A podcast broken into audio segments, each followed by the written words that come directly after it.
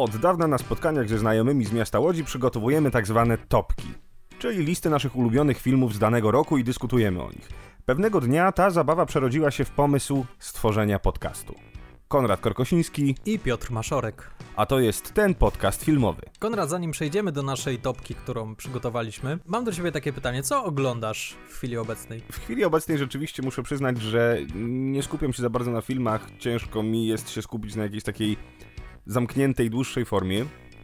Tak samo mam zresztą z książkami, z grami komputerowymi, Czemu? przez to, że e, siedzimy w domu i no, jesteśmy zamknięci przez 24 godziny od długiego już czasu. Mam problem, bo nic mi nie sprawia przyjemności. Jednak te wszystkie rzeczy sprawiają większą przyjemność, jak możesz troszeczkę wyłuskać tego czasu i- masz go ograniczoną ilość. Wtedy to, to rzeczywiście te, To te, wtedy te rzeczy lubisz dłuższe frajdę. rzeczy oglądać. W sensie wtedy mogę się na tym skupić i sprawia mi to większą radość. W tym momencie jednak przez ten nadmiar czasu nic mi nie sprawia radochy. Więc Ojej. czasem sobie łyknę jakiś odcinek serialu i rzeczywiście na szczęście mamy y, świetne, świetne seriale, które, które portale streamingowe mogą nam zaproponować. Możecie o tym posłuchać w naszych poprzednich odcinkach.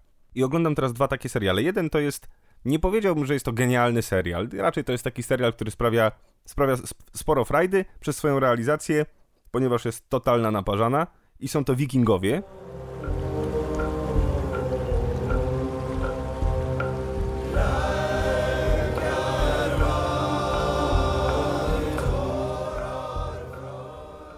A drugi serial to Fossi Verdon, który już jest troszkę z innej strony medalu yy, i no to jest jednak serial na najwyższym poziomie i aktorskim i realizatorskim i to jest taki serial, który rzeczywiście oglądam, żeby, żeby wziąć sobie z coś więcej. Czyli nie oglądasz nic z Apple TV? Oglądam, wiesz, oglądam, nie oglądam. Daj znać, kiedy zaczniesz, bo chyba ty masz łatwiejszy dostęp do tego. Y, Wiesz co, zacząłem oglądać The Morning Show, ale Przestałeś. muszę przyznać, że jest to bardzo dobry serial, aczkolwiek no jest to właśnie taki serial na wyłuskanie odrobiny wolnego czasu, a nie w momencie, kiedy mam możliwość oglądania miliona rzeczy, mając milion da- darmowych minut tak naprawdę. Good morning. I'm bringing you some sad and upsetting news. And while I don't know the details of the allegations, She's throwing me under the bus. Mitch Kessler, my co host and partner of 15 years, was fired today. Aha, rozumiem. Ja oglądam dwa seriale na HBO i jeden na Netflixie. E, Dwa seriale HBO to jest Spisek przeciwko Ameryce What if Lindbergh does win? Everyone sees what he is. To most people in this country, there's never been a bigger hero in their lifetime. the Jewish people and the Roosevelt administration. Yes? Mhm. oraz Devs. I obydwa są bardzo fajne i bardzo mnie wciągnęły, chociaż y, nie zapowiadało się na to i y, mam nadzieję, że będziemy mieli kiedyś okazję porozmawiać na ich temat, bo to są naprawdę fajne, wartościowe produkcje i ciekawe. If you came for answers, ask me what you don't know. What is Devs? E, Natomiast y, na Netflixie oglądam oczywiście jak pół Polski Dom z papieru. I 365 dni. No, wybrałem to mniejsze zło. Una mattina mi sono alzato, oh vela ciao, vela ciao, vela ciao, ciao, ciao. Una mattina mi sono alzato e ho trovato l'invaso. Znaczy e, mniejsze zło, no dobra, zdaję sobie sprawę, że teraz sporo hejtu możecie na mnie polać. Dom z papieru to jest taki burger, taki burger z McDonalda, Mhm. wypełniacz czasu, taka pop Czyli wiesz, co dostaniesz, zanim go zamówisz. Tak, i zdajesz sobie sprawę, że nie do końca jest to zdrowe, zdajesz sobie sprawę, że nie ma w tym za dużo wartości odżywczych, ale przyjemnie to się je. I to jest dom z papieru, zwłaszcza ten ostatni sezon. Miałem sporo momentów, gdzie myślałem, po co ja to oglądam?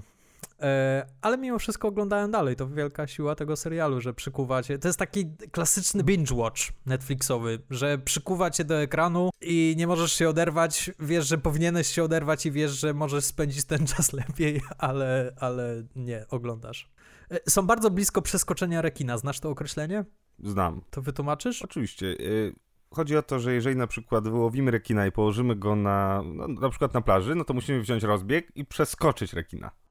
Oglądałeś Słoneczny Patrol kiedyś? Oglądałem. To jest podobne, tak, tylko że w trakcie tego biegu jakby postawić przed nim rekina i gdyby nastąpiło wybicie i wylądowanie za rekinem, wtedy następuje tak zwane klasyczne przeskoczenie Dobrze, rekina. drodzy słuchacze, jeśli chcecie dowiedzieć się, co naprawdę znaczy przeskoczenie rekina w kontekście serialów konkretnie, to zgooglujcie, nie będziemy tutaj teraz tego wyjaśniać. W dużym skrócie, kiedy serial zaczyna przesadzać ze swoimi pomysłami, żeby utrzymać widza, to wtedy przeskakuje rekina. Skąd się to wzięło? Sprawdźcie sami, wiąże się to z serialem Słoneczny Patrol. Tak czy inaczej, e, Dom z Papieru, ten nowy sezon jest bardzo bliski przeskoczenia rekina, według mnie. Jeszcze tego nie zrobili i całe szczęście, ale wydaje mi się, że to zrobią. Zostało mi dwa odcinki do końca, jestem ciekaw jak to jak to się potoczy. Jak już rozmawiamy o serialach, to chciałbym Ci podziękować za polecenie serialu, właśnie jeżeli chodzi o nasze poprzednie odcinki. Byłem sceptycznie nastawiony, mówiłem o tym, do serialu Crashing, zrobionego przez Phoebe Waller-Bridge i wróciłem do tego serialu, obejrzałem cały ten serial i jestem zachwycony. Więc bardzo dziękuję za to polecenie. Okazało się, że rzeczywiście trzeba dać szansę, tak jak w przypadku Fleabag. A czy tak samo jak ja jesteś bardzo zdołowany tym, że nie będzie drugiego sezonu? Tak, bo rzeczywiście zostawili sobie otwartą furtkę na to, żeby, żeby jednak ten drugi sezon powstał. No i szkoda, szkoda. I przyznaję ci rację, Phoebe Waller-Bridge powinna zajmować się pisaniem odcinków filmów, które dzieją się przy stole. Dokładnie. Ona jest... Jak ona to robi? Jak można po prostu... Już zrobiła dwie takie, y, nawet nie sceny, to są dwa odcinki poświęcone siedzeniu przy stole i gadaniu i wszystkie brudy wypływają. No jest to wybitne jednak odcinek z trzema rodzajami kary wygrywa wszystko. No i e, puenta w wykonaniu Phoebe Waller-Bridge w kary jest. Piękny. Nothing sexual, please. Orgasms! I'm not gonna sing about orgasms. They feel really nice. They feel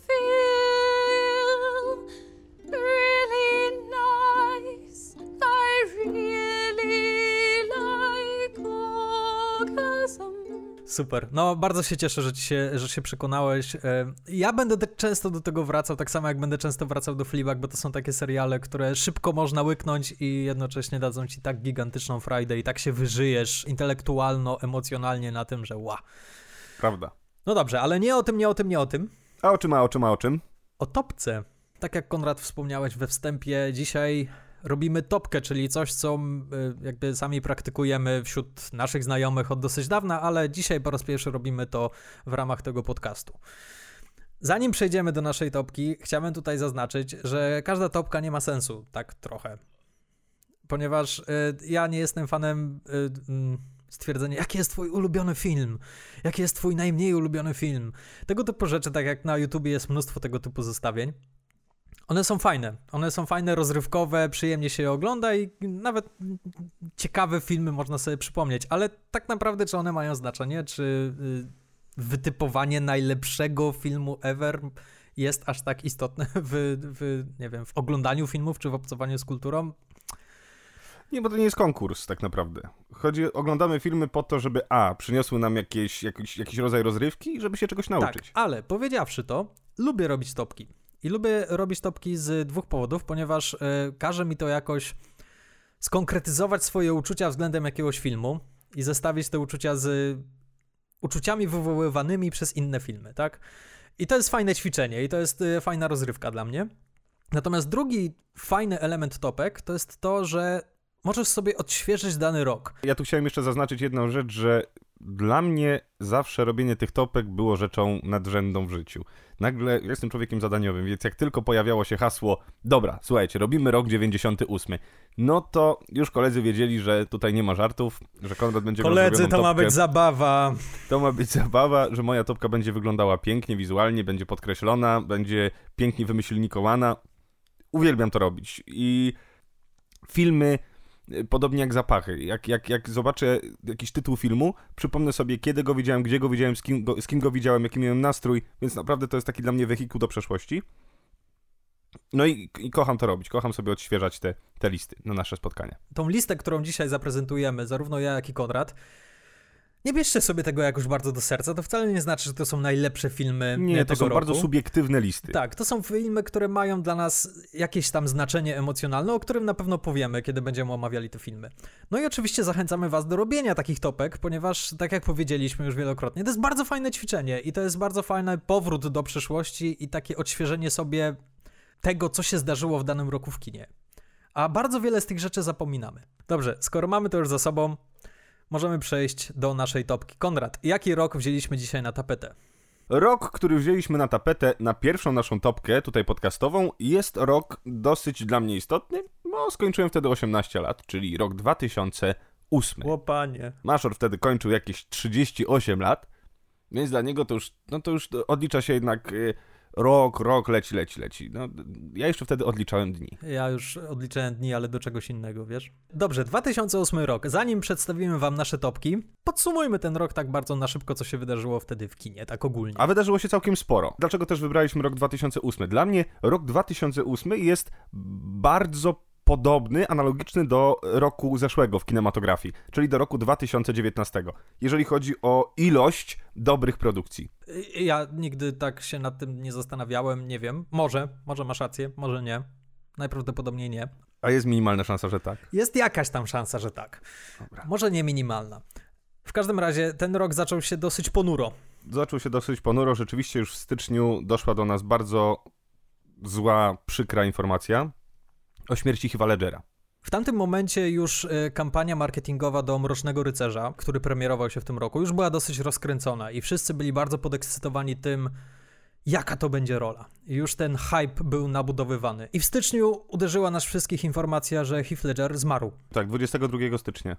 Każdy z nas miał swoich idoli aktorskich. Wiem, że twoim wielkim idolem był y, James Dean. I coś takiego było, że słyszało się o tych y, aktorach, wielkich aktorach, którzy zmarli w tragicznych okolicznościach, zmarli młodo, ale jakby nigdy nie mieliśmy szansy doświadczyć tego na własnej skórze. To znaczy, nigdy nie mieliśmy szansy interesować się jakimś aktorem, obserwować rozwój jego kariery i nagle zmierzyć się z tym, że już nigdy więcej nie zobaczymy żadnej jego roli. I to był chyba pierwszy taki przypadek, z którym ja się zetknąłem. I pamiętam, że mój kolega zadzwonił do mnie gdzieś tak koło 23 i powiedział: Słuchaj, Piotrek Heath Ledger nie żyje. I pamiętam, że to był po prostu taki szok. I to było coś tak smutnego i przerażającego. I wszyscy o tym rozmawiali, i wszystkich to bardzo dotknęło. I jak się okazało, nie chcę, żeby zabrzmiało to dziwnie, ale bardzo się to przysłużyło sukcesowi tego filmu. Rzeczywiście trzeba przyznać, że Heath Ledger zostawił nas z kapitalnym pożegnaniem. Zostawił nas z, ze swoją najlepszą na pewno życiową rolą. Przyznaję, że y, drugą taką sytuacją i być może kiedyś też będziemy mieli szansę o tym porozmawiać, czyli tak jakby intensywnym przeżyciem związanym ze śmiercią znanej osoby, to była śmierć Robina Williamsa. Ale y, Heath Ledger był tą pierwszą celebrycką śmiercią, e, która tak mocno mnie dotknęła. No i jednocześnie narosła wielka legenda dookoła tej roli i tego aktora i konkretnie tej roli Jokera. E, były plotki, że ta rola go właśnie wykończyła. Nie potrafił wyjść ze swojego procesu twórczego przy tej roli, przedawkował środki nasenne. E, oczywiście to było później zdementowane, ale i tak i tak jakby to wrażenie było piorunujące w tamtym momencie. Myślę, że do dzisiaj została jednak w ludziach taka myśl, że, że ta rola Jokera miała wpływ bezpośredni albo pośredni na, na tę jego śmierć. Dobrze, ale oprócz Mrocznego Rycerza w tym roku, i to warto zaznaczyć, premierował się Iron Man. Johna Favreau, tak. czyli... Czyli zaczęła się wielka kinematograficzna historia i przygoda studia Marvel. Tak na tę skalę. What's going on here? Let's face it, this is not the worst thing you've caught me doing. There's been speculation that I'm parading around as a superhero. I'm just not the, the hero type, clearly. Było to wydarzenie, które jak się okazało zmieniło zmieniło kino, zmieniło kino hollywoodzkie, to w jaki sposób w chwili obecnej powstawają filmy, w jaki sposób filmy są produkowane. Tak naprawdę wtedy to był jeden wielki eksperyment, który nie wiadomo czy się uda a w chwili obecnej wszystkie studia chcą to robić. W chwili obecnej wszystkie studia chcą mieć swoje kinowe uniwersa, próbują je tworzyć, bardzo nieudolnie czasami. E, no, a Marvel wyszedł zwycięsko z tego eksperymentu i okazał, w chwili obecnej jest najważniejszym graczem na rynku hollywoodzkim. Tak, masz rację. Co ciekawe, w tamtych czasach, kiedy ten Iron Man się premierował, w tym roku, kiedy się premierował, nie okazał się jakimś wielkim sukcesem finansowym. Więc to ciekawe, że, że mimo wszystko zdecydowali się na tę drogę, bo tutaj jednak głównym zwycięzcą tegorocznym był Dark Knight, który zarobił prawie miliard tak, na całym świecie. ale to było tak, że Iron Man premierował się wcześniej, ponieważ on rozpoczynał sezon letni w kinie amerykańskim. No i on y, mimo wszystko odniósł duży sukces i pamiętam, że były takie memy, że fani y, Marvela cieszą się ile kasy zarobił Iron Man i pod spodem byli fani DC i powiedzieli poczekaj aż pojawi się Dark Knight. I, i, I tak to wyglądało dokładnie. No tak, tylko że wiesz, jak zobaczymy sobie rzeczywiście wyniki box office'owe, jak to wyglądało, no to wiele filmów przebiło tego Ironmana. Iron Man jest naprawdę w końcówce tych, tych blockbusterów w tym roku. Pamiętajmy też, że to były inne czasy. Wtedy jeszcze kino superbohaterskie nie wyglądało w taki sposób, jak wygląda teraz. No i to, jak wygląda teraz, to jest model Marvela. To jest coś, co oni stworzyli między innymi Iron Manem. Poza tym, kim był Iron Man w tamtych latach? No, to było wielkie ryzyko. To było wielkie ryzyko, którego się podjęli. No i opłaciło im się genialnie. Dokładnie. Co jeszcze się wydarzyło w 2008 roku? Coś takiego, o czym możemy pamiętać, albo może wypadło nam z głowy, ale, ale wiemy, że taka sytuacja miała miejsce. I był to pożar Universal Studio. Nie wiem, czy pamiętacie, była taka sytuacja, że spłonęło studio Universal w 2008 roku i straciliśmy nagrania matki takich zespołów jak Nirvana, Janet Jackson, 40-50 tysięcy taśm filmowych. To pewnie był najboleśniejszy dzień e, w życiu Martina Scorsese. Wszystkie te archiwalne taśmy, które on tak bardzo walczy, żeby ratować, po prostu spłonęły. Wszystko poszło z dymem. Wiecie, takie straciliśmy możliwość usłyszenia piosenek nigdy nie publikowanych takich twórców jak Aretha Franklin, Chuck Berry, Ella Fitzgerald, Eminem, Dr. Dre, Tom Petty, Yoko Ono, Tupaca, Stinga, Aerosmith, Eltona Johna. Bardzo dużo archiwalnych piosenek, które gdzieś tam kiedyś mogłyby zostać opublikowane, zniknęły, po prostu rozpłynęły się w powietrzu. Coś się kończy, coś się zaczyna. E, rozpoczął się wtedy Marvel, zakończyła się wtedy no bardzo spory kawałek historii kina, która po prostu poszła z dymem, tak jak powiedziałeś. E, jeszcze zanim przejdziemy do naszej topki, przyjrzyjmy się na chwilę Oscarom, które powędrowały w tamtym roku. A bardzo proszę. Zwycięzcą był Slumdog Milioner z ulicy. Dobrze, a kto za reżyserię dostał? Ja zupełnie nie mam tej listy, dlatego proszę cię przyprowadź mnie przez... Ja też nie mam tej listy, to wszystko mówię z pamięci. Za reżyserię otrzymał Danny Boyle, również za Slumdoga. Najlepszy aktor pierwszoplanowy to Sean Penn za Obywatela Milka. Najlepsza aktorka pierwszoplanowa to Kate Winslet za film Lektor. Najlepszy aktor drugoplanowy to oczywiście już wspomniany wcześniej Heath Ledger za film Mroczny Rycerz. I najlepsza aktorka drugoplanowa, czyli Penelope Cruz za Vicky Cristina Barcelona. Dobrze, w takim razie przechodzimy do gwoździa tegorocznego odcinka. tegorocznego? Do gwoździa tegorocznego odcinka. Brawo! Weź posłuchaj poprzednich podcastów, zobacz jak kiedyś to robiłeś. Kiedyś byłeś profesjonalistą. E, e, na, na, e, na, na.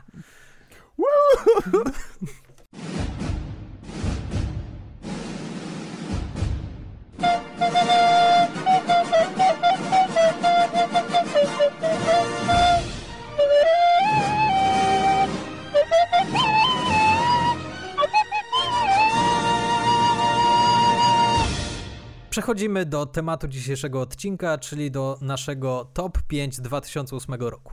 Będziemy starali się ze wszystkich sił nie spoilerować wam rzeczy związanych z tymi filmami, aczkolwiek minęło 12 lat. Każdy miał czas, żeby te filmy obejrzeć, więc jak coś nam się wymsknie, no to sorry winetu. Dokładnie, ogarnijcie się. Macie dużo czasu, możecie oglądać. Będziemy też podawali, gdzie te filmy można obejrzeć. O dziwo, nie są one aż tak dostępne, jak można by się spodziewać po 12 latach, ale no postarajcie się. Ale da się je obejrzeć, nie korzystając z pirackich portali typu The Pirate Bay. Na moim miejscu piątym znajduje się zdobywca Oscara w kategorii najlepszy film 2008 roku, czyli Slumdog Milioner z ulicy w reżyserii Daniego Boyla.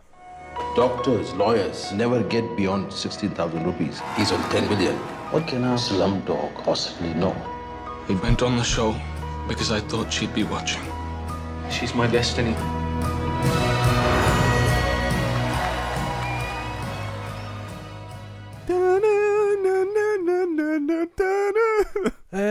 Konrad, pamiętasz e, swój seans tego filmu? Pamiętam. Widziałeś go w kinie? Widziałeś go na screenerze? Widziałem go w kinie. E, przepraszam, Widzia... w domu? O, bardzo cię przepraszam, jakim screenerze. Nie, widziałem ten film w kinie rzeczywiście i było to kino, teraz żeby ci nie skłamać, Silver Screen w Łodzi na ulicy Piłsudskiego. Okay, dziękuję ci za tą bardzo dokładną informację. Tak, tak, tak, tak. Jadłem popcorn na pewno i piję fantę. Super. Ja obejrzałem ten film po raz pierwszy na Camera Image, które jeszcze wtedy odbywało się w Łodzi, czyli widziałem go w Teatrze Wielkim w Łodzi, na sali pełnej... Na sali wielkiej i błyszczącej, tak jak nocne Buenos Aires. I pełnej rozentuzjazmowanych fanów kina, którzy po prostu zżerali ten film. Wszyscy wyszli z tego se seansu jak na skrzydłach i byli tak uśmiechnięci i pełni energii, ponieważ ten film jest właśnie tym. Dla mnie to jest taki zastrzyk bardzo pozytywnej energii, który wnosi. W ogóle ten film jest pewnego rodzaju ewenementem w swoim gatunku. To jest jednak film bollywoodzki. Bardzo. Aktorzy są y, y, Hindusami. Druga reżyserka była hinduską. Więc no jest to film rodem z Bollywoodu. I film z Bollywoodu, który wspiął się tak naprawdę na światowe salony. No, pokazał nam kulturę tego, tego kina bollywoodzkiego. I no kto mógłby przypuszczać? Wszyscy znamy filmy z Bollywoodu, wiemy, że one wieją tandetą, wieją jakby takim przepychem bollywoodzkim.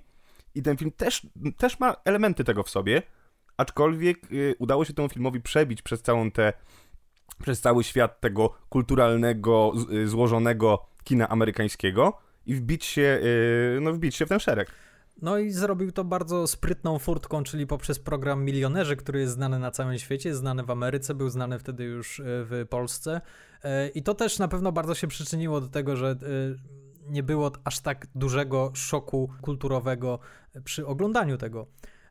I ja muszę przyznać, że jak powtórzyłem sobie ten film po bardzo wielu latach, on jakby zacząłem dostrzegać troszkę, troszkę takich E, niedziałających elementów. Za każdym razem, kiedy słyszę dialogi e, pomiędzy głównym bohaterem a jego wielką miłością, czyli pomiędzy Devem Patelem a Fredą Pinto, to się trochę krzywie, one są takie bardzo tandetne i banalne. Zdaję sobie sprawę, że tak miało być, ponieważ takie jest bollywoodzkie kino, ale no mimo wszystko no, jest to troszkę taka telenowela, którą oni grają i jest to też fascynujące, ponieważ to, to jest taka Historia od zera do bohatera, historia wielkiej miłości, bardzo takiej ckliwej i tandetnej, ale mimo wszystko to, to się świetnie ogląda, to ma, to ma świetne tempo, to jest świetnie zmontowane, ma genialny soundtrack, który wszyscy znają na pamięć, mam wrażenie. Tak, Latika Theme, ja cały czas to mam wrzucone na mojej liście Spotify'owej i co, jak chcę sobie poprawić humor, jak jadę w pociągu na przykład, to, to, to wrzucam sobie to jako, jako soundtrack mojego, mojego momentu życia.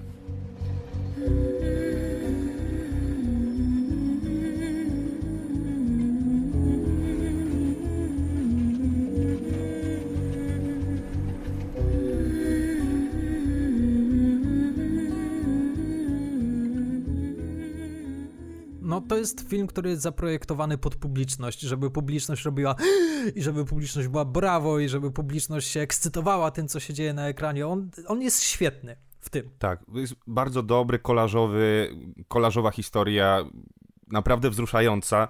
Super, super. Naprawdę polecam, jak ktoś nie widział y, Slamdoga, no to powinien to nadrobić, nawet jeżeli kina bollywoodzkiego nie lubi, nie trawi, choć tak naprawdę nigdy nie widział. No i ma najlepsze napisy końcowe, jakie widziałem w życiu. to prawda.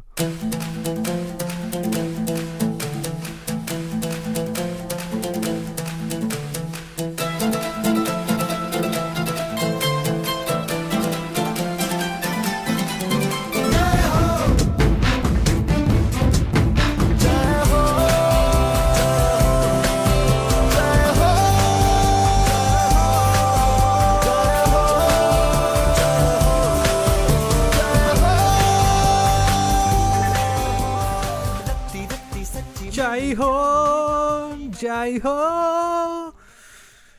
Pamiętam, że już y, na, y, na Camera Image, kiedy już film się zakończył i już wszyscy czekali na ten ostatni pocałunek bohaterów, y, żeby tylko zacząć bić brawo i wiwatować, ponieważ taki to był seans, że tak wszyscy reagowali. I oczywiście doszło do tego, pocałowali się już, wszyscy mówili, a super, ale świetny film i już zaczęli wstawać i chcieli wychodzić i nagle zobaczyli, co jest na napisach końcowych i po prostu wszyscy się cieszyli i bili brawo i i podrygiwali i w ogóle. No bardzo, bardzo fajne i bardzo chciałbym jeszcze raz zobaczyć ten film w kinie, ponieważ muszę przyznać, że w domu nie działa na mnie aż tak dobrze, jak kiedy się go ogląda z pełną salą y, widzów, na których to działa tak samo jak na ciebie. Jeśli chcecie przypomnieć sobie ten film albo obejrzeć go po raz pierwszy, jest on dostępny niestety tylko na serwisie VOD Cineman za 6,90. Nie jest to jakaś wygórowana kwota, dlatego proszę bardzo. Na moim piątym miejscu znalazł się film Frost Nixon, czyli obraz Rona Howarda o wywiadzie, który przeprowadził David Frost z prezydentem Stanów Zjednoczonych, czyli Richardem Nixonem.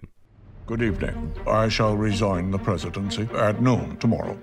This is an historic day, the only time a president has ever resigned from office. knew about the Watergate cover-up. The man who has committed the greatest felony in American history will never stand trial. I've had an idea for an interview. Richard Nixon. Piotrze, jak już jesteśmy o tym, czy pamiętasz, gdzie oglądałeś ten film? w domu, na pirackiej kopii, przepraszam. O, nieźle. Nie wiem, czy on bardzo późno się premierował, on się premierował chyba po Oscarach, a chciałem być na bieżąco, dlatego no sorry, ściągnąłem go, przepraszam, jestem winny, zamknijcie mnie. Okej, okay. no i co, jakie masz, bo wiem, że ty za tym filmem jakoś specjalnie nie przepadasz. Znaczy, ja bardzo lubię role w tym filmie są naprawdę świetne, ale jest jedna rzecz, która mi w tym filmie okrutnie przeszkadza i która mnie strasznie wybija, a mianowicie te fejkowe wywiady, które nakręcili z aktorami yy, i w których wypowiadają się do kamery i niby to ma być dokumentalne, ale z jednej strony widzimy tych aktorów, którzy udają.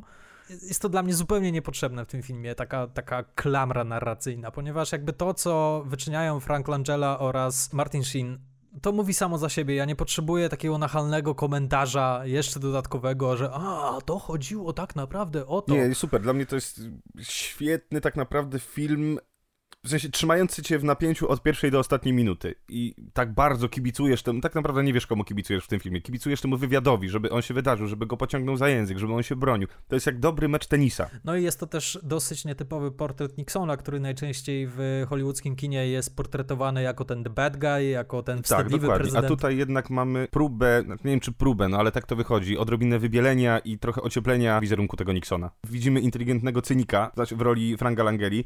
Czytałem kiedyś taki wywiad wywiad, że on w żaden sposób nie chciał imitować Nixona, chciał to zrobić po swojemu. Naprawdę mu się to udało. W sensie wpuścił tam bardzo dużo tej dobroci, ale właśnie o tym cynizmie, który mówiłem, bardzo fajne z tego ciasto wyszło. No i Martin Sheen, który... Dziękuję, że to powiedziałeś, że użyłeś tego nazwiska. To jest pierwszy film, w którym ja tego Martina Sheena w ogóle poznałem, jako, jako aktora, jako aktora, którego doceniłem. On za bardzo nie miał szans rozwinąć skrzydeł. On wtedy zbliżał się do takiego swojego szczytu popularności, no i jakoś tak gdzieś tak przepadł, gdzieś się rozmienił na drobne i już za często się go nie widuje, a szkoda, bo to naprawdę interesujący facet był i interesujący aktor i fajne były te jego role.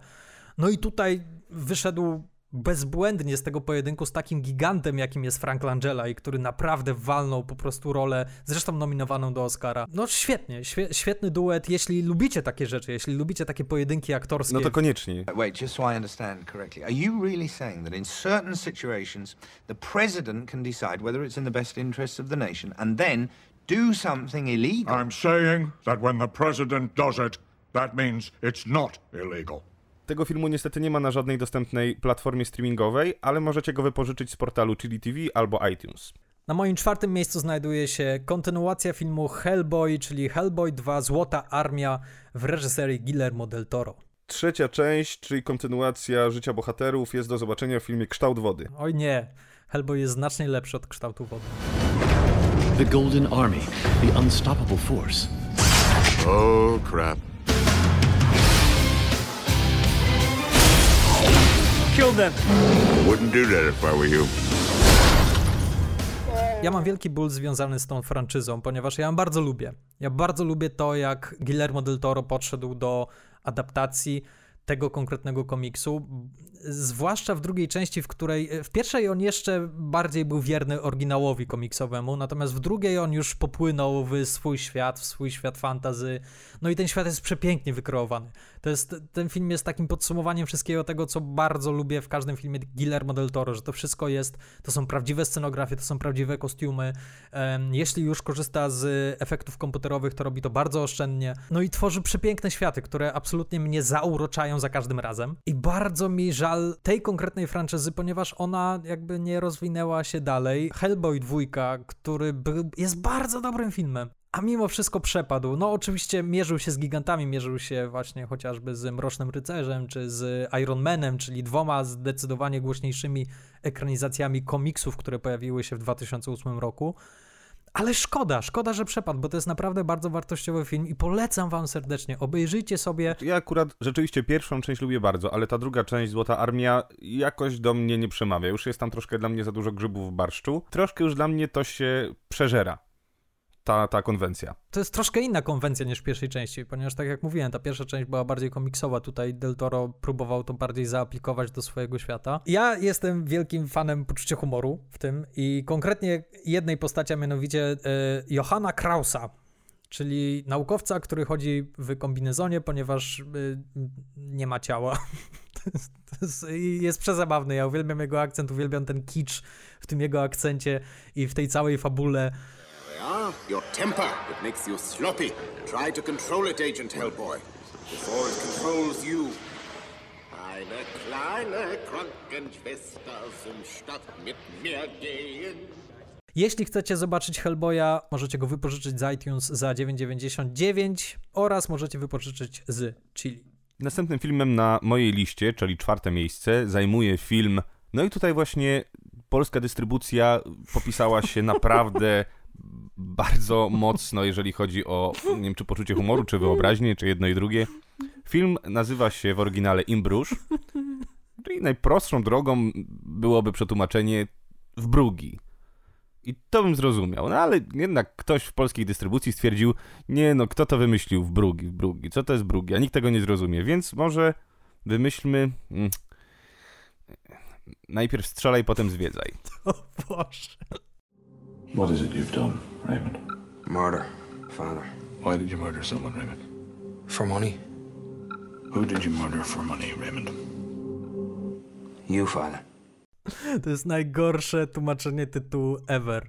Nie dość, że insynuuje ci, że jest to jakaś durna komedia. Nie wiem, no jakiś film w stylu Jasia Fasoli czy, czy Austina Powersa. Oczywiście jest to bardzo mylące, ponieważ to nie ma, to nie jest głupia komedia, to jest, to jest film, który ma bardzo dużo poczucia humoru w sobie i ma bardzo cięte, dowcipne dialogi. Jeszcze chcę tylko powiedzieć, że według mnie ten film jest z mojej listy to jest najlepiej spisany scenariusz. Za scenariusz tego filmu i za reżyserię odpowiada Martin McDonough, czyli twórca trzech billboardów. Yy, I tak naprawdę trzy billboardy to był jego taki wielki film, który sprawił, że wszyscy poznali tego reżysera. A tymczasem wcześniej właśnie było to Imbrusz. Yy, przepraszam, yy, najpierw strzelaj, potem zwiedzaj. Najpierw strzelaj, potem zwiedzaj. Ej, ej, ej, ej. No. Perełeczka, to jest taki malutki film. Ja to uwielbiam. W ogóle napisanie bohaterów, płatnych zabójców, którzy są totalnymi gapami, ale takimi gapami ludzkimi, w sensie, że oni nie mają jakichś y, właśnie takich jasiowo-fasolowatych przygód, że się potykają o własne nogi, tylko mają ludzkie, najzwyczajniejsze w świecie problemy. I podoba mi się też w tym filmie, że ci płatni zabójcy postępują według kodeksu honorowego. I no, jeżeli coś się wydarzyło, no to trzeba ponieść karę. I bardzo mi się podoba właśnie droga myślowa, którą tutaj wykonał McDonough, czyli no, wysłanie tych płatnych zabójców do najnudniejszego miejsca na świecie, no prowadzi do takich przewrotnych sytuacji. Świetny. No poza tym jest genialnie zagrany. I Mamy tutaj duet aktorski Gleasona i Colina Farrella. No są świetni. No ale jest też na trzecim planie genialny Ralph Fiennes w roli czarnego charakteru.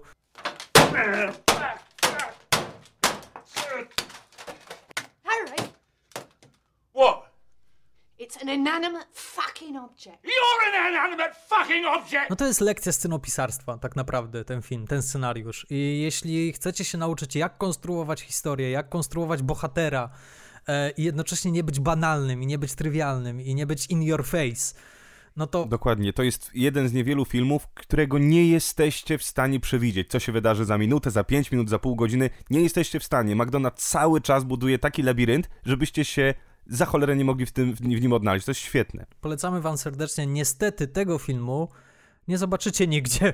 Możecie go kupić na DVD, właśnie chcę o tym powiedzieć. Możecie kupić ten film. On od dawna, od bardzo dawna leży we wszystkich tych koszykach. Filmy za złotówkę, filmy za dwa złote, więc ten film możecie kupić taniej niż on został wyprodukowany tak naprawdę. Ja swo swoją kopię kupiłem za 99 groszy. Wierzcie nam, że to jest film warty każdej ceny, każdej złotówki, każdego grosza. To jest naprawdę świetna pozycja i jestem pewien, że będziecie mieli mnóstwo ubawu oglądając to. Także najpierw zwiedzaj, potem strzelaj. Inbrusz. Odwrotnie. Czyli Inbrusz. Najpierw strzelaj, potem zwiedzaj. Dobra, twój następny film. Ty, idziemy jak burza. Mój następny film to film Milk, czyli po polsku Obywatel. Milk, nie wiem po jakiego grzyba jest ten obywatel. My name is Harvey Milk, and I'm here to recruit you. If homosexuals are allowed their civil rights, then so would prostitutes or thieves or anyone else. 40 years old and I haven't done a thing. Jest to film wyreżyserowany przez Gasa Van Senta. W roli głównej Sean Penn, który wcielił się w postać Harveya Milka, czyli pierwszego wyautowanego homoseksualisty, który objął urząd radnego w Stanach, w Stanach Zjednoczonych. No ten film do mnie przemawia. Ponieważ jest o gej bohaterze, przepraszam, wiem jak to brzmi, ale jest to film o bardzo ważnej postaci dla e, środowiska homoseksualnego i nie tylko. Może tak, i teraz będą spoilery. E, Harvey Milk e, od momentu, w którym został wybrany na swój urząd, niedługo cieszył się tym urzędem, ponieważ zaledwie kilka miesięcy później został zas- zastrzelony. W ciągu tych kilku miesięcy on taką najgłośniejszą sprawą której się podjął. To było lobbowanie przeciwko jednej ustawie, która miała zabronić w Stanach Zjednoczonych homoseksualistom wykonywania zawodu nauczycieli. Boleśnie się ogląda ten film teraz, ponieważ pomimo tego, iż akcja tego filmu dzieje się w latach 70., to do dzisiaj jakby jest on aktualny. Y, Rok temu, kiedy mieliśmy kartę WHO i edukację seksualną, ten sam dialog społeczny pojawił się i te same argumenty po obydwu stronach się pojawiały, jak właśnie y, te, które słyszeli, słyszymy w tym filmie. And all the bigots out there. No matter how hard you try, you can never erase those words from the Declaration of Independence. No matter how hard you try, you can never chip those words from the base of the Statue of Liberty. That is what America is. Love it or leave it. Jest to bardzo udany film biograficzny nie z tego powodu, że jest to świetna y, historia, cho chociaż jest to świetna historia życia tego człowieka, bardzo ważnego dla wielu ludzi. Jest on świetnie opowiedziany. Gus Van Sant nie jest leniwy i stosuje bardzo wiele fajnych, formalnych myków, które są interesujące i które sprawiają, że ten film jest żywy i jest, y, nie jest nudny. Y, Stosuje materiały archiwalne, stosuje podzielony ekran, stosuje napisy na cały ekran, które przedstawiają na przykład ulotki Harveya Milka. Jest to cholernie ciekawe i to fajnie się ogląda i nigdy to nie nudzi. Jeśli dorzucisz do tego jeszcze naprawdę poruszającą historię człowieka, który miał po prostu bardzo ładne przesłanie swojego życia, że trzeba dać ludziom nadzieję i że każdy jest wartościowym człowiekiem że nikogo nie należy dyskryminować, no to dostajemy naprawdę bardzo pozytywną historię, pomimo jej mrocznego zakończenia. Film możecie zobaczyć na serwisie IPLA. Na moim kolejnym miejscu znajduje się film. Nie jest to naj- najlepszy film, żeby, by, żeby nie było. Nie jestem też jakimś wielkim, ogromnym fanem tego filmu jako całości. Yy, dlatego jest tak wysoko na mojej liście, ponieważ oceniam bardziej względy aktorskie. I chodzi mi o film Droga do Szczęścia, Revolutionary Road, z Kate Winslet i z Leonardo DiCaprio. Love me, love me, love me, say you do. Look at us. We're just like everyone else. We've bought into the same ridiculous delusion. Let me fly This idea that you have to settle down, resign from life. with you. I want to feel things. Really feel them.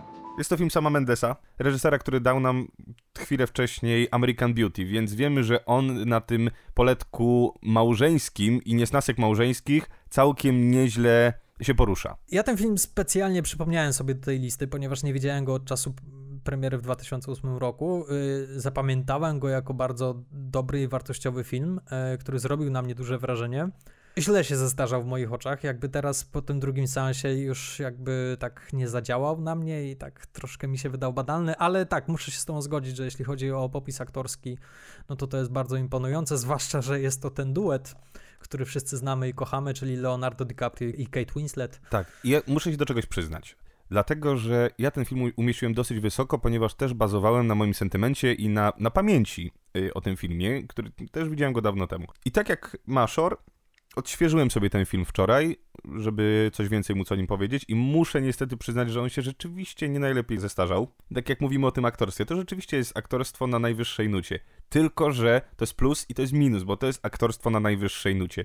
I niestety sam Mendes przez to, że ten film jest tak intensywnie nabudowany ty, tą relacją i, i tym, że ona tak naprawdę nie ma w sobie rozwoju. Jest dosyć liniowa. Gdzieś ten sam Mendes wydaje mi się, że troszkę za bardzo nas od tych bohaterów oddziela. Ciężko nam z nimi sympatyzować w jakikolwiek sposób i ciężko nam nasz własny stosunek do nich stworzyć, więc Nie wiem, czy teraz jakbym robił tę listę od nowa, to czy bym ten film umieścił tak wysoko. Głównie winiłbym tutaj scenariusz, nawet nie tyle co sama Mendesa, co sam scenariusz, ponieważ ta historia nie pozwalała rozwinąć się nigdzie. Moim największym zarzutem dla tego filmu jest to, że ja nie widzę za bardzo tego małżeństwa, kiedy jest szczęśliwe. A jedyne szczęście, jakie obserwujemy, to jest bardzo złudne. Dokładnie, to jest, to jest wszystko gra aktorska, tylko że już gra aktorska bohaterów, że oni nakładają maskę na chwilę, żeby żeby przesunąć fabułę do, do, do tak, przodu. I to, co mówisz, to się nigdzie nie rozwija. To się zaczyna w bardzo mrocznym miejscu dla nich i się kończy w bardzo mrocznym miejscu dla nich. Ale, żeby nie było, to jest naprawdę świetnie zagrany film. Pamiętam, że to była pierwsza rola Leonardo DiCaprio, która zrobiła na mnie wrażenie. Wcześniej nie. A niebiańska plaża? A, zapomniałem o tej genialnej roli. Jakby nie przekonywał mnie. Wszyscy mówili, wow, jaki ten DiCaprio zrobił się świetnym aktorem. I dopiero w tym filmie, kiedy powtórzył swój duet z Kate Winslet z początku swojej kariery, w tym filmie mnie przekonał.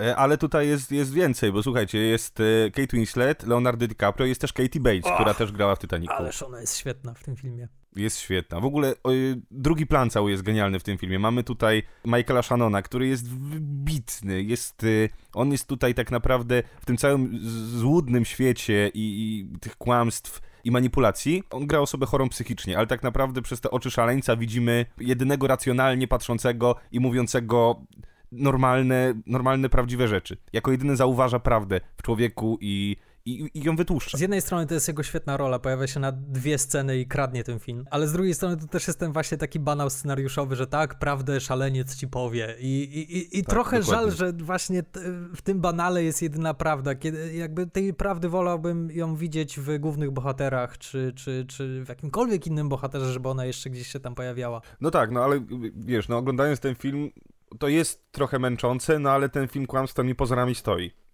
Więc ta droga do szczęścia, może ja inaczej bym to nazwał, może by, by, by inny tytuł powinien nieść ten film. Bo to rzeczywiście nie ma przewrotności w tym tytule, bo tak naprawdę nie jest żadną drogą. W sensie tam się żadna droga nie odbywa. Warto też zaznaczyć z takich technicznych stron, że jest to pierwszy film, który sam Mendes nakręcił z Rogerem Dickinsem jako operatorem. Jak sami wiemy po tegorocznych Oscarach, to był początek bardzo pięknej współpracy reżyser-operator. I think this is the beginning of the beautiful friendship.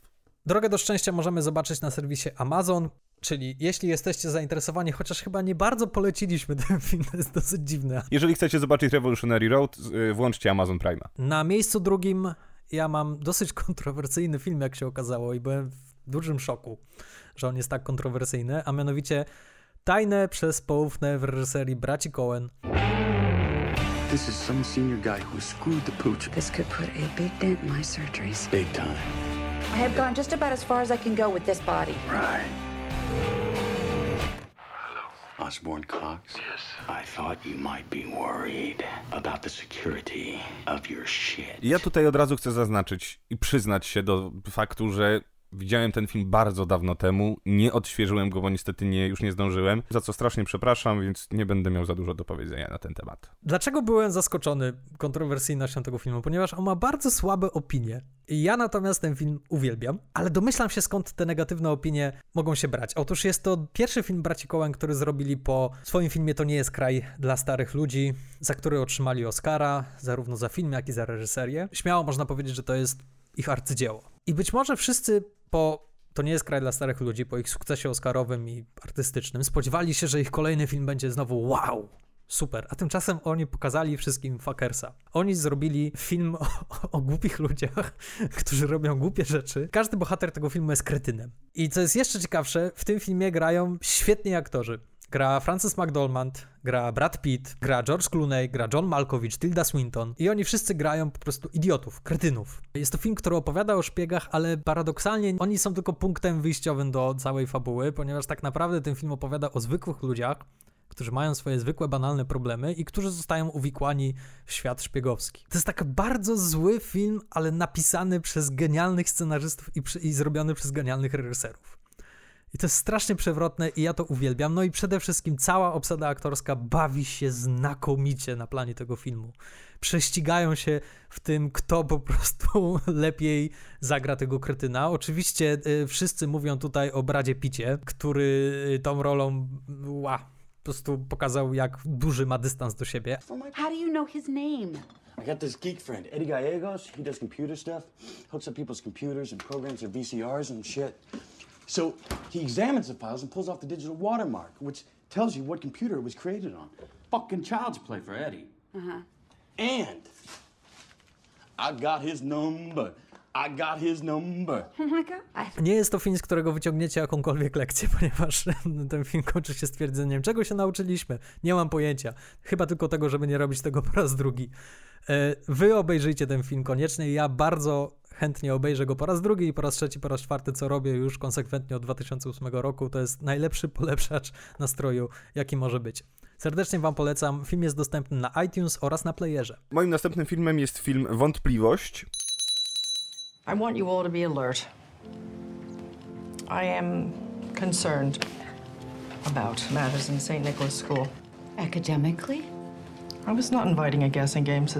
Film z najlepszym aktorstwem, jeżeli chodzi o rok 2008. Najlepszym dowodem na to, chociaż oczywiście to jest, nie musi być żaden wyznacznik, aczkolwiek Amerykańska Akademia Filmowa również postanowiła wyróżnić wszystkich twórców głównych i drugoplanowych z tego filmu. I to są takie nazwiska jak Philip Seymour Hoffman. Tutaj jeszcze chcę wrócić do początku, jak mówiłeś o tym, że ogromnym uderzeniem dla ciebie było, jak usłyszałeś o Heathie Ledgerze, potem o Robinie Williamsie. Dla mnie takim ciosem była śmierć Philipa Seymoura Hoffmana. Jest to, był to dla mnie najzdolniejszy aktor z tamtego pokolenia. Te filmy, których z nim już nie zobaczę, wyciskają mi łzy z oczu, bo no, wszystkie jego filmy są genialne. Nawet tak głupie komedie jak Nadchodzi Poli, jest to wielki popis aktorstwa. Happiness, czy chociażby Boogie Night. Philip Seymour Hoffman to jest jedna, jedna z, z, z gwiazd tego filmu. Jest jeszcze Meryl Streep. Yy, następną osobą to Amy Adams, czyli już tu wchodzimy w drugie plany. I Viola Davis. I tutaj Viola Davis po raz pierwszy pokazała nam, o ile dobrze pamiętam, po raz pierwszy, tak, pokazała nam kran z nosa, czyli właśnie jak powalczyć o Oscara glutem z nosa. Przyznam się szczerze, że tak, o ile y, Philip Seymour Hoffman, Meryl Streep i nawet Amy Adams to już byli bardzo y, uznani aktorzy w momencie, w którym ten film się pojawił, Viola Davis pojawiła się znikąd. O Jezu, jak ja zapamiętałem tą aktorkę, o Jezu, jak zapamiętałem tą scenę, tą jedną scenę, którą ma z Meryl Streep, gdzie po prostu zmiażdżyła Meryl Streep swoim glutem pojawia się na 5 minut na ekranie. I jest wybitna. Excuse me, but you don't know enough about life to say a thing like I that, know sister. enough. You know the rules maybe, but that don't cover it. I know what I won't accept. You accept what you gotta accept and you work with it. This man is in my school. Well, he's gotta be somewhere. Maybe He he's doing some good too. After the boys. Well, maybe some of them boys wanna get caught.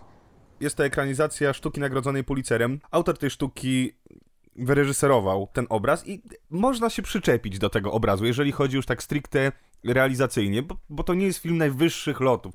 To jest... Y, bliższe jest to teatrowi telewizji, niż filmowi kinowemu. I tutaj trzeba jasno powiedzieć, że ten y, reżyser John Patrick Shanley to jest facet, który wywodzi się z Off-Broadwayu. Do dzisiaj na tym Off-Broadwayu premieruje swoje sztuki i jest bardziej scenarzystą niż, y, niż reżyserem. Nie do końca się zgodzę, że on jest taki, taki niedosmażony. Dobrze cię zrozumiałem? Nie chodzi o niedosmażenie. Chodzi mi o to, że ten film, ciężko go nazwać dziełem filmowym. Ja bym go nazwał prościej, właśnie albo formą teatru, telewizji wysokiej jakości, albo bardzo dobrym filmem, filmem, ale aktorskim. To z tym drugim jak najbardziej się zgodzę.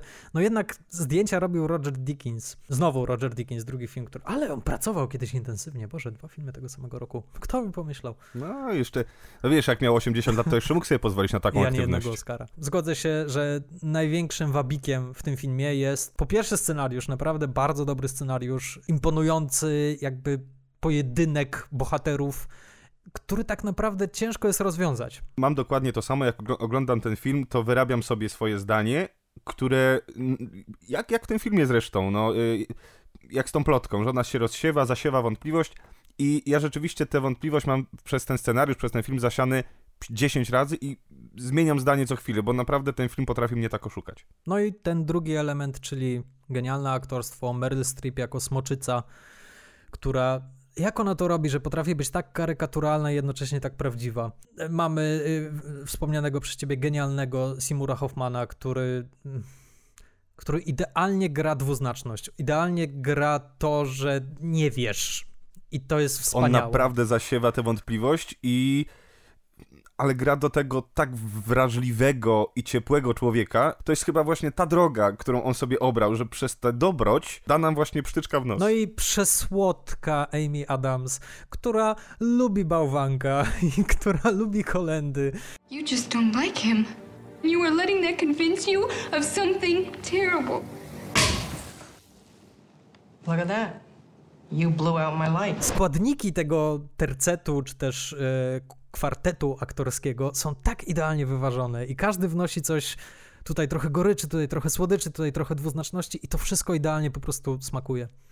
I wspomniana jeszcze oczywiście Glut. Viola Davis, Gil, tak. Jest to jeden z nielicznych filmów, który możecie zobaczyć z naszej listy na platformie streamingowej. I jest to HBO Go. Zanim przejdziemy do naszego pierwszego miejsca, nie wkurzacie to, że te wszystkie filmy, naprawdę bardzo dobre filmy, które nie są takie stare, ale jednocześnie są na tyle stare, żeby już mogły się pojawić na takich platformach. Nie ma ich nigdzie? Wkurza mnie to. W ogóle pomyślałem sobie, że bardzo bym chciał, żeby była dostępna taka platforma streamingowa, osobna, która by się nazywała Oscars Go Och. na przykład, y, czy Oscars VOD, gdzie masz, y, możesz zobaczyć wszystkie filmy, które były nominowane i które były nagrodzone. No dobrze, poznaliście nasze top 5, czas przejść do pierwszego miejsca. I jest to, uwaga, 3-4. Mroczny ry... Mroczny rycerz.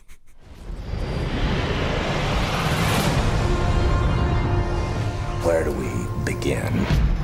A year ago, these uh, cops and lawyers wouldn't dare cross any of you. I mean, what happened? So, what are you proposing? It's simple kill the Batman. Jest to druga część opowieści o człowieku nietoperzu. Dark Knight, Mroczny Rycerz, druga część trylogii Christophera Nolana na temat Batmana. To był ten film 2008 roku. To był ten film. Pamiętam, jak wyszedłem na piwo y, gdzieś tam latem i zatrzymała mnie koleżanka z drugiej strony ulicy i krzyczała, czy widziałeś już Dark Knighta? A ja wtedy, tak! A ja krzyczałem, nie! Nie, powiedziałem, O, tak, tak. trzy razy, a ona, ja cztery. To był film, na który wszyscy chodzili. To jest film, który zarobił najwięcej w 2008 roku, bo prawie miliard na całym świecie, więc to był ogromny wynik finansowy w tamtych latach. Yy, słuchajcie, ja ten film obejrzałem w Wielkiej Brytanii. Akurat byłem niedaleko, niedaleko Liverpoolu. Poszedłem do kina. No, yy, jeszcze zanim powiem o samym filmie. Kino w Wielkiej Brytanii wtedy, nie wiem dlaczego tak było, czy cały czas tak jest. Może ktoś, kto jest w Wielkiej Brytanii, kto mieszka na co dzień, może możecie się do nas odezwać i powiedzieć, czy cały czas tak jest i dlaczego tak jest. Ale przez cały seans pali się światło w kinie. I na samym środku stał facet z obsługi, który obserwował widzów. Creepy. Christopher Nolan w tym filmie został spuszczony ze smyczy, tak to można określić, ponieważ we wcześniejszej części trylogii, czyli w Batman Początek, on jeszcze trzymał się troszkę takiej komiksowej wizji. E, To Gotham było bardziej takie odrealnione, chociaż miało te elementy, które Nolan tak uwielbia, czyli takiego realnego, wielkiego molocha. E, W tym filmie już całkowicie jakby dostał wolną rękę i to widać. Zrobił nie film o superbohaterze, ale zrobił świetny film sensacyjny, który przypadkiem ma w sobie głównego bohatera, który chodzi w pelerynie nietoperza. Rachel! Where are they? Where are Rachel? Rachel! Rachel! Where are they? Killing is making a choice. Where are they? Choose between one life or the other. Największa kontrowersja tego roku, o której nie wspominaliśmy w naszym podsumowaniu na początku, dotyczyła właśnie Oscarów i tego, że Mroczny Rycerz nie był nominowany w kategorii najlepszy film, nie był nominowany w kategorii najlepszy scenariusz, nie był nominowany w żadnych liczących się kategoriach do Oscarów. Tak. To był ostatni rok, w którym Oscary nominowały pięć filmów. Oscary nie chciały po prostu tykać się kina superbohaterskiego i aby umożliwić takim filmom, filmom rozrywkowym, filmom z tych popularniejszych gatunków dostęp do Oscarów, wprowadzono 10 nominacji w kategorii najlepszy film. No jak to się skończyło? No taki nie, troszkę to zadziałało, troszkę nie, ponieważ nominowali na przykład taki Dystrykt 9, ale no takie filmy Marvela z wyjątkiem Czarnej Pantery nigdy się nie dostały do tego zestawienia. Dla mnie jest to film, który się nie starzeje. W sensie, za każdym razem jak go oglądam, on jest cały czas aktualny. Postać Jokera, która jest wykreowana przez Ledgera jest takim vilanem, jakiego możemy się spodziewać. Muzyka w tym filmie. Jezus Maria. Tak, Hans Zimmer. E, pamiętam, jak po raz pierwszy usłyszałem motyw Jokera. O Jezu, co to było? To było po prostu wow, czegoś takiego się nie robi, to jest świetne. Zresztą po, posłuchajcie sami.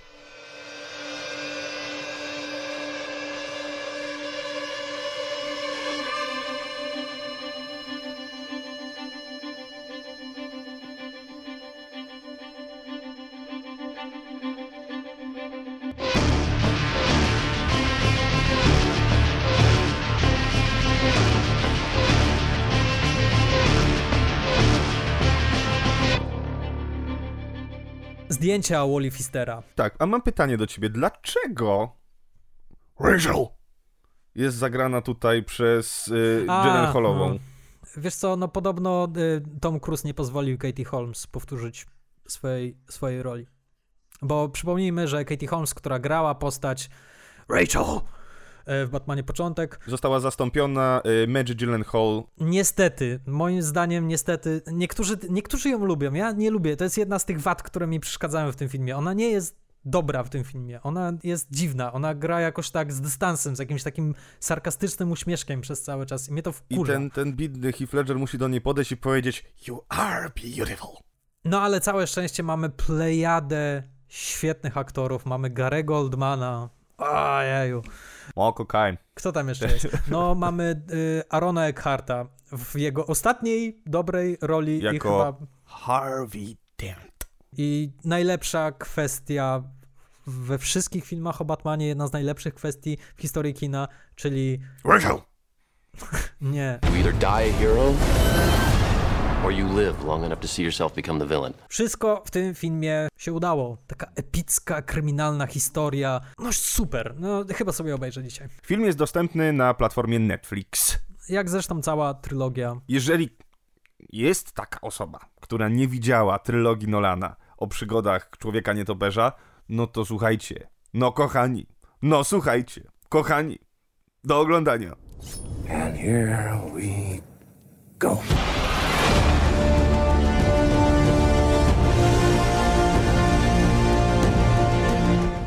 Słuchajcie, no to tyle na dzisiaj. Dziękujemy Wam bardzo. Jesteśmy bardzo ciekawi Waszych topek. Jeśli chcecie się z nami podzielić, to śmiało piszcie do nas. Macie wszystkie kontakty na naszej stronie internetowej, możecie je tam znaleźć. Być może macie też jakiś swój pomysł, który rok my powinniśmy zrobić w swojej topce. Wtedy przysyłajcie także te propozycje. Być może je uwzględnimy. Błagam, tylko nie wysyłajcie 1940 któregoś tam roku, bo Konrad się załamie. Albo nie wysyłajcie na przykład roku 1895, bo podejrzewam, że będziemy mieli podobne filmy. Czyli, a no to no, na pierwszym miejscu wjazd pociągu na stację w, w Laciota.